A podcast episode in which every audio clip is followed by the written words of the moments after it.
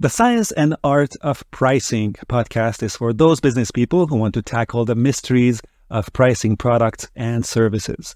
As we discuss the challenging world of pricing, we'll hear from some of the greatest minds share practical tips and best practices on how to use pricing to create a competitive advantage.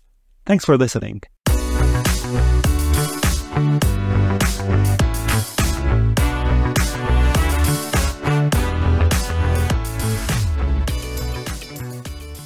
Welcome to today's podcast of the science and art of pricing. Today's special guest is Dan Zatta, who's one of the leading advisors and thought leaders in the field of pricing. Dan has been active for 20 years as a management advisor and he's worked on over 600 projects in more than 40 countries. He's the author of the international bestseller, The Pricing Model Revolution, which has been translated in 10 different languages and has been defined by the pricing guru Philip Kotler as the best pricing book. I actually have a, copy of this book myself, and I found it extremely informative.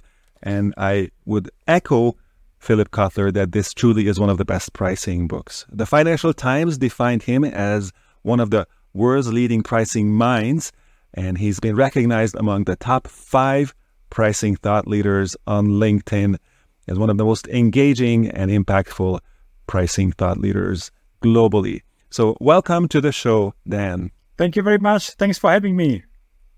It's a pleasure, and thanks for accepting it. I'd like to jump right into it. I'd like to jump right into the discussion of pricing.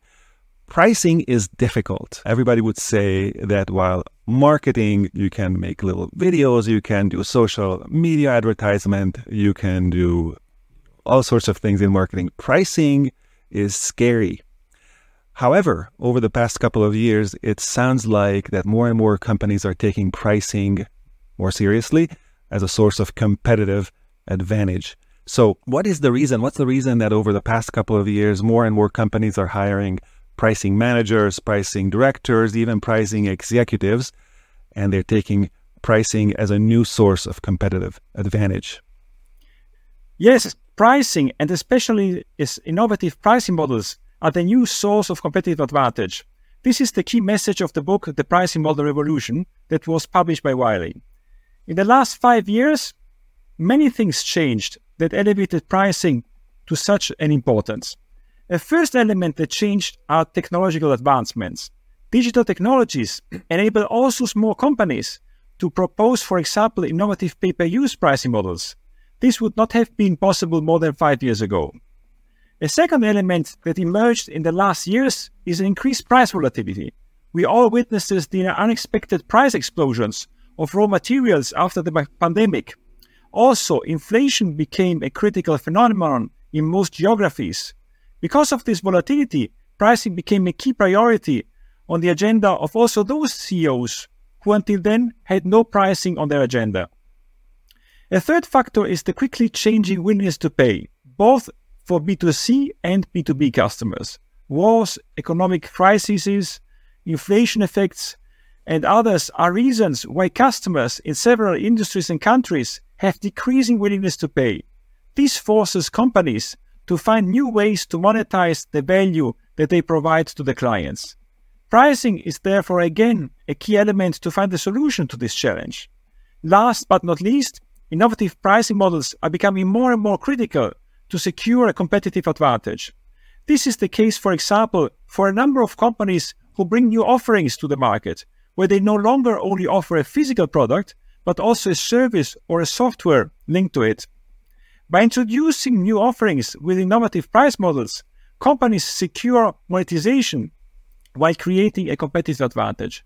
But also companies who do not innovate their offering can become creative on the pricing side and unlock growth and profit opportunities.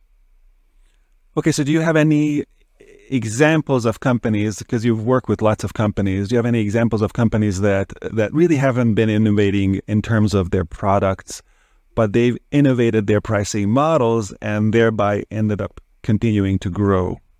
Yeah, th- this is a, a great question. There are indeed many industries and companies doing great things on the pricing model side.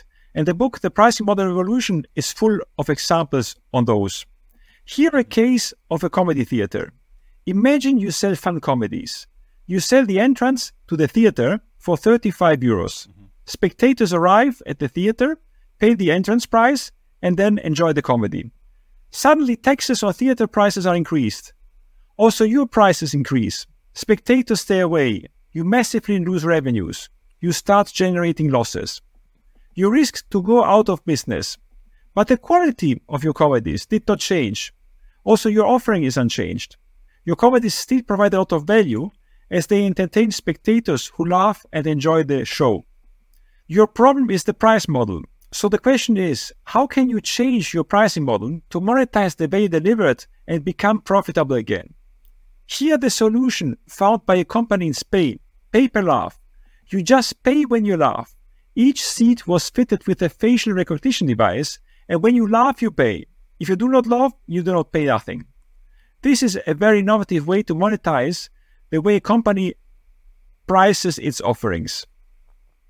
That's fantastic. I actually remember reading about it in the book, and I remember thinking how innovative and creative it is in the world of pricing, where instead of by admission, you know, you you pay per laugh at the comedy club, and and of course the book mentions how well you can also game the system and say you don't actually want to sit and laugh, so they don't recognize that you laugh. But really, who would be the idiot who goes to a comedy club and focuses on not laughing. Yeah, actually. If you go to YouTube, you can search for Pay Per Laugh. You will find an amazing video that shows really how they did it. It's really worthwhile uh, looking at it. It's really nice watching it. That's a great example.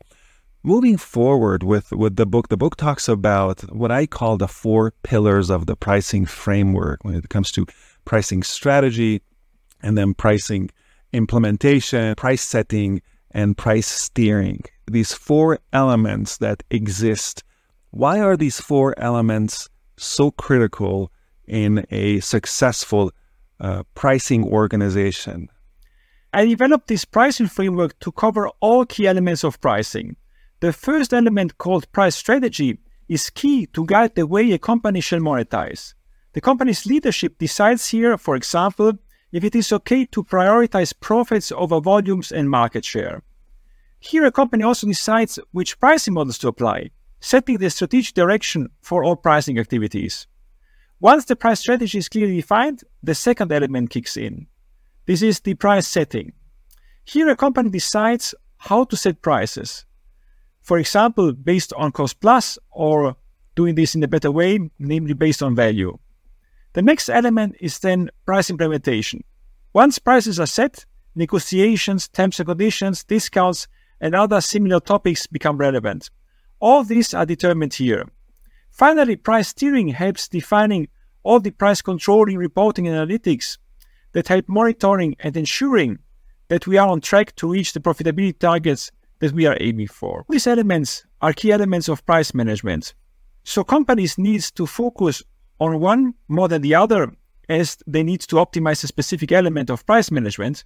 So they focus or specific elements can differ from company to company. Based on my personal experience of more than 20 years of management advisory, I often see issues related to a missing or suboptimal price strategy, which is really key to ensure the monetization of value delivered to customers. And this is the reason why I wrote the book called The Pricing Model Revolution to deep dive this strategic aspect of how to monetize.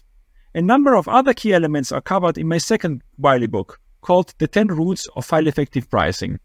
In fact, that book is still coming. I ordered it a few weeks ago, and somehow I don't know if they're coming. I also ordered that book from you. So, The Pricing Revolution is a fantastic book, and I thought, you know, if that book is similar, then I can only gain from it. The Pricing Model Revolution book talks a lot about the new pricing models, creative, innovative pricing models and that more and more companies are switching to these uh, innovative pricing models from transactional pricing model to per use, etc. What is the reason? What's wrong with transactional? What's wrong with the fact that, hey, I have a product, here you go, thank you very much for your payment, here's the product. That's a transactional pricing model, but they're moving off of it into something more creative, and it's increasingly happening around the world in various industries. Tell me a little bit about why this shift. Sure. Most companies started with some form of transactional pricing model. The way it works is easy, and we all know it. You just described it. You pay so many euros and you get the ownership of a product or service. The reason of the change is that both our clients' needs and the market context are changing. We therefore need to be prepared to be- better capture the value that customers perceive. In some cases, Right. not all your clients need to be addressed with new price models, but maybe for some segments, new price models can become a decisive source of competitive advantage. Here, one example. Imagine you are the CEO of a premium producer of dishwashers. Your clients are large hotel or restaurant chains. You sell the machines for a high price in a transactional model, getting so much money and handing over the property of the machine. You are a hidden champion, growing in your market niche globally. At some point, your target market is saturated. It becomes hard to grow further. So you search for new growth opportunities. What you find is a new target segment cool and young entrepreneurs opening smart bars and cafes. These might be in ski resorts or next to beautiful windsurfing spots, like in the northern part of the island Sardinia, where I was windsurfing last summer. The problem is that you are a premium player and too expensive for these small entrepreneurs. In addition, many of their bars and restaurants are only open in the winter or summer season. So why should they pay a high fixed price for only six months of use in one year? You question yourself, how can I maintain the premium and sell to this new target segment? Here what the company Winterhalter did. They offered a pay-per-wash pricing model. You, as a small pub, pay only for the washing cycles, which is what you want. You get the machine, it is installed, you get washing powder as well as spare parts, all this without being charged. However, you pay 300 euros for so many washing cycles. This allowed Winterhalter to win new clients and grow in a profitable way, maintaining the premium. They were so successful that they have been copied. With a transactional pricing model where Winterhalter would only have been able to sell the property of the machine for a high price, this growth and additional profit would not have been possible. So, would you mind summarizing the idea of this new pricing model? What is really the essence of it? I, I understand that there's a lot of pricing managers listening, trying to understand the, the various ways of pricing and pricing models. In this case, what would be the, the core idea behind it? The central idea is to understand the need of the client, clean dishes in the case of Winterhalter's clients, and how a pricing model can overcome purchasing barriers to satisfy a need in a profitable way. This requires a clear understanding of customer needs and what they value. So, this is the central idea. Speaking of pricing managers listening to our conversation, I myself am a pricing manager, and I keep thinking, well, which one is the right one for me? The book talks about subscription, pay per use, pay per result, neuro pricing, and there's actually 10 different ways, pricing models that you discuss in your book in great detail. Which one is the right one for my company? How do we decide what is the right pricing model? Can you elaborate on that a little bit? Sure. There is not a rigid rule of what works in which industry and for which company, as it always depends on the precise customer need and how to find an innovative way to satisfying it. In the book, I present several price models. You could, however, create new ones, combining and uh, creating hybrids. The sky is the limit to what you can do. Still, you can observe that some pricing models are more common in certain industries, like subscriptions in the software market. The podcast is called The Science and Art of Pricing. And I, I do think, as I listen to you more, and I also read the, the book, that there is science and there's definitely art in, in pricing.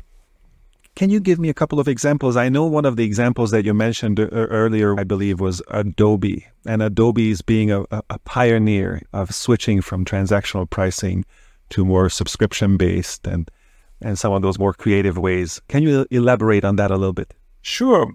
Indeed, when you think about success stories in the field of subscriptions, the so called software as a service system, the first companies that uh, usually people think of are companies like LinkedIn, Salesforce, but not necessarily Adobe. And this is wrong. In fact, Adobe is the software company famous for products like Photoshop, PostScript, or Acrobat that is one of the most successful pioneers on this front. In the year 2013 marked their transition from a sales model based on product to a subscription model.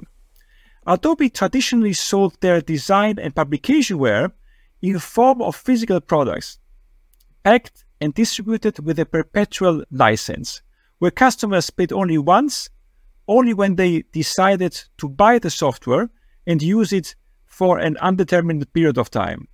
The model was profitable, and Adobe earned quite a great margin. 19% was the net profit margin they had. But it was an inflexible business model, also with some advantages. It did not allow the company to establish a permanent relationship with customers, nor did it allow for upgrading the software. This is why it stopped Adobe from offering a constant flow of innovations and improvements, with them also the possibility of generating a constant flow of income. The solution came in from a radical shift to Adobe Creative Cloud, a subscription model based on cloud services, replacing the old model of disks and licenses. By using the cloud, customers receive frequent software updates as well as a series of new services online. The approach to monetization changed from a una tantum purchase, for example, of $1,800 to $50 a month for the entire Creative Cloud. And this, sustained by a massive communications campaign, the change proved to be enormous success. Adobe's market capitalization amounted to $22.5 billion when they launched the new model by 2013. By 2021, it had risen to over 269 billion with an annual turnover of 16 billion. So really amazing. Incredible success. And and that only happened 10 years ago. The the the, the success of Adobe is obviously uh, a pattern for other SaaS companies to follow, and now it's quite common to uh, to price by subscription. Final question and final discussion point that I'd like to uh, bring to the table here is we talk about creative ways to price. Not all companies are very receptive to uh, change or receptive to experimentation. Some of them are quite resistant to it. What are some of the best practices that you could share about how to implement change in organization, especially when it comes to pricing change? Yeah, to, to succeed with new revenue models, companies can follow some general principles. These ensure that when you elaborate a new price model, you take into account key points. Here are the four general principles to follow. First, fully understand what kind of needs you want to address. Second, set up the best fitting pricing model to satisfy these needs. Third, define the appropriate price metrics. For example, are clients paying per kilometer, per laugh, per usage in hours, and so on. And finally, define the price ranges and price points. So as you can see, there are a series of decisions to take and the structured path to follow. Out of these four points, when it comes to defining the right pricing model, as you mentioned earlier before, there's not necessarily a best pricing model for you. There's better ones. There's ones that fit your fit your organization a little bit better, and there's probably some room to experiment. How do you do it with price points? Because how do you actually decide? How do you get a little bit closer to understanding what is that optimal price point?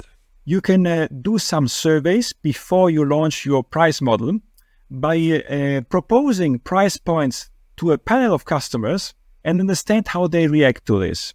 Dan Zatta, thank you so much for your time and the great knowledge. Before we leave, though, I do want to remind everyone to look into the Pricing Model Revolution by Dan Zatta. It's a fantastic read with, with lots of creative ideas about pricing models and what works, what works better, what works a little bit less.